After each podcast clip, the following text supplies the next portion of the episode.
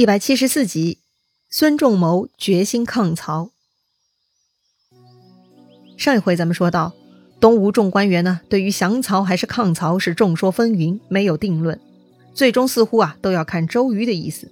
主张抗曹的鲁肃呢，请来诸葛亮与周瑜相见。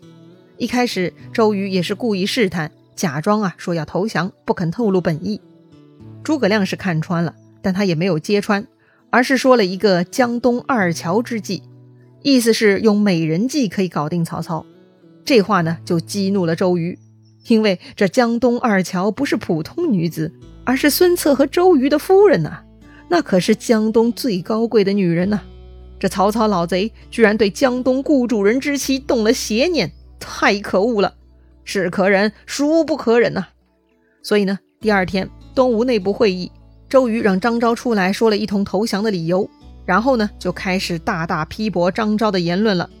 除了江东已经立誓三世投降可惜以外呢，周瑜还给出了非常重要的主张作战的论据，那就是曹操犯了四条兵家大忌。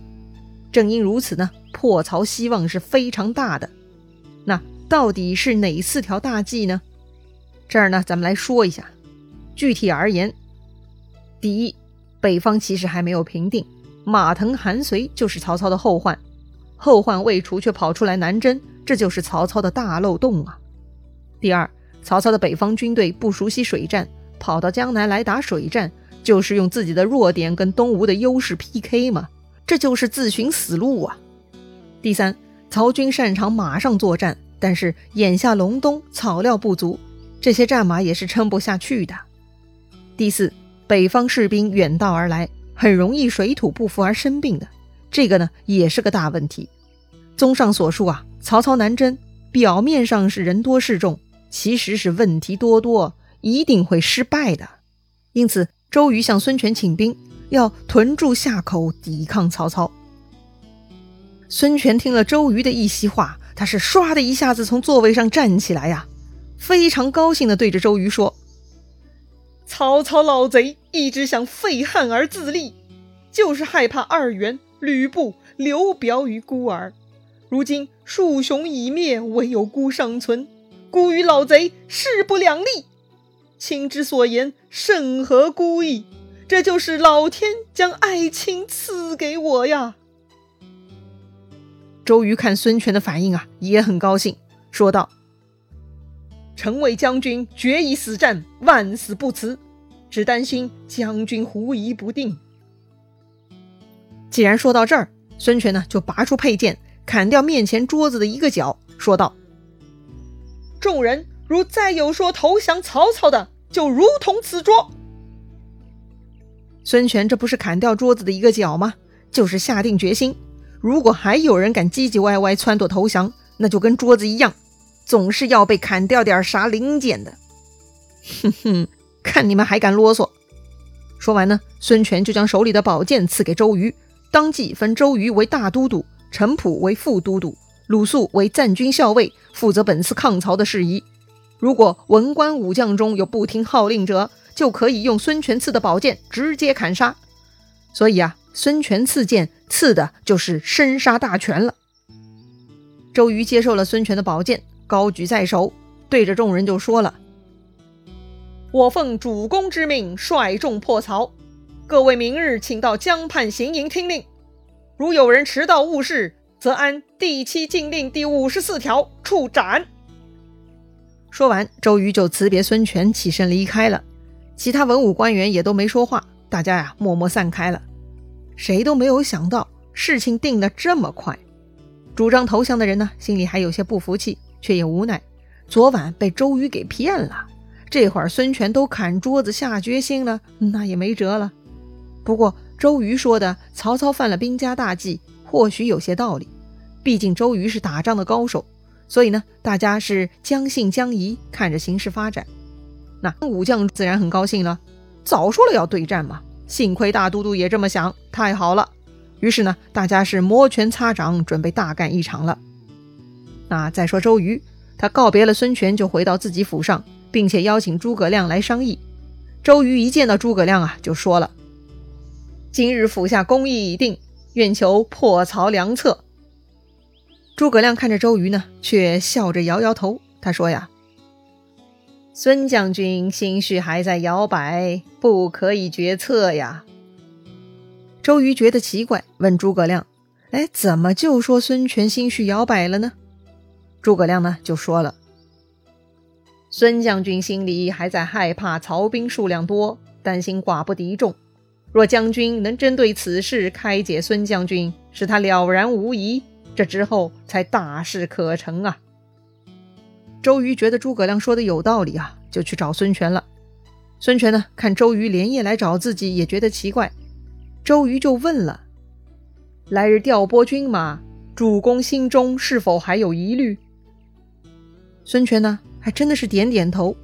他说：“呀，只有担忧曹操兵多寡不敌众，也没其他疑虑了。”哎呦，果然被诸葛亮料中了呀！周瑜呢笑了，瑜特地为此来开解主公的。接着呢，周瑜就为孙权分析了曹军的真实情况，说呀，这个曹操带的北方军队呢，其实也就十五六万，而且跟刘备他们打过很多次，已经非常疲惫了。另外，袁绍的降卒也就七八万，而且呢，还没有真正降服。所以啊，曹操根本没什么百万雄兵，也就是二三十万疲惫狐疑部队，就算人多也不足为惧的。周瑜认为呢，只要给他五万兵，就足以攻破曹操啦，请孙权别担心。啊，听周瑜这么说，孙权最后的疑虑也就放下了。孙权呐，拍着周瑜的后背就说了：“公瑾此言解开我的疑惑了，子不无谋。”真的令孤失望，只有爱卿与子敬与孤同心，卿可与子敬、陈普马上选军前进，孤还会继续发出人马和军粮作为后应。如果爱卿的前军打得不顺利，就回来，孤当亲自与曹贼决战，不再有任何疑虑。哈，孙权白天砍掉桌角，也就是个意思意思呀。看来此刻才是真正下定决心啊。周瑜道谢辞别孙权，但是此刻周瑜内心呢却吓出一身冷汗。要说自己认识孙权多年，居然呢都没有真正看懂孙权的行为，白天就误以为孙权已经下定决心了，没想到这个诸葛亮比自己看得更透彻。这诸葛亮太厉害了，如果留着他，早晚会成为江东的祸患，不如早点杀掉他。于是呢，周瑜连夜把鲁肃请到自己的大帐，说要杀掉诸葛亮。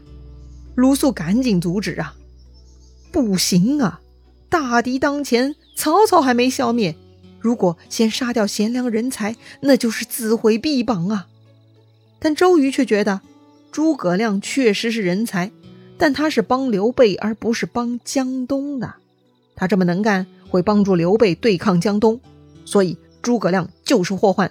就得赶紧除掉，但鲁肃呢还是不答应。这个鲁肃啊是个忠厚仁慈的人，他把诸葛亮带到江东，却害了诸葛亮的性命，鲁肃是不忍心啊。所以鲁肃又提议了，说这个诸葛瑾是诸葛亮的亲大哥，就让诸葛瑾去招安他弟弟嘛。如果他兄弟两人一起在东吴发展，那不是很好吗？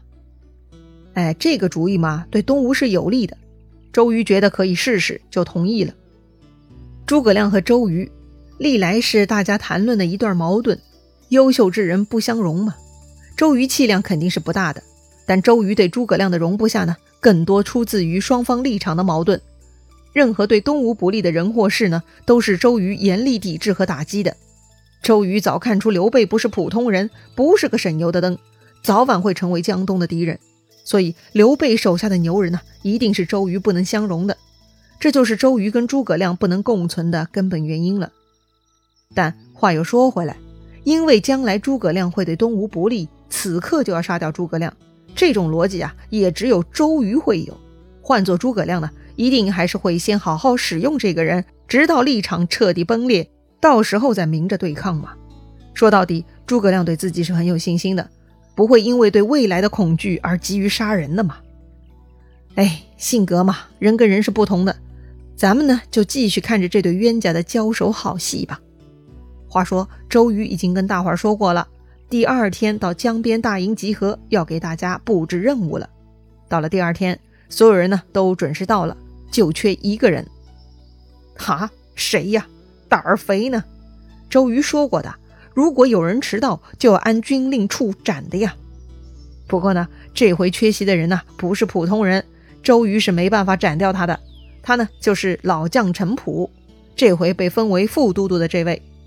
陈普啊，对于自己当周瑜的副手是很不高兴的，所以呢，他就假装生病，躲在家里不肯出来。他呢，派自己的长子陈咨咨询的咨哈，让他代替自己去周瑜那儿听令。周瑜呢，首先发表了动员令。这个曹操弄权比董卓还过分，把天子囚禁在许昌，还屯残暴之兵在汉水。周瑜是奉命讨伐曹操，要众将都努力向前，大军所到之处都不得扰民。有功当赏，有罪即罚，不能徇私舞弊。哎，说完呢，周瑜就下达了具体人员的部署安排。东吴呢也分成五个部队，派韩当、黄盖为先锋前部，领本部战船，即日出发去三江口下寨。蒋钦、周泰为第二队，领统潘璋为第三队，太史慈、吕蒙为第四队，陆逊、董袭为第五队。最后呢，由吕范、朱志作为四方巡警使。这个四方巡行使呢，大概就是督察官的职责，负责都督和巡查所有的将官和士兵，确保大家听从号令，水陆并进，保持军容军貌啊。周瑜部署完毕，各将领命，然后分头整理船只武器，就陆续出发了。啊，不容易呀，总算东吴出兵了。到此呢，诸葛亮设定的鼓动南北对战的计策，眼看就要成功了。一旦开战，下一步呢，就要看战争的结果了。如果南军胜，那荆州就有机会夺回来；如果北军胜，诸葛亮呢还得研究瓜分江南之策，那个挑战是会更大的。但不管怎么说，只要南北开战，刘备就有活路了，真是令人高兴啊！那南北两军对战会是什么结果呢？诸葛亮还会出什么招呢？咱们下回再聊。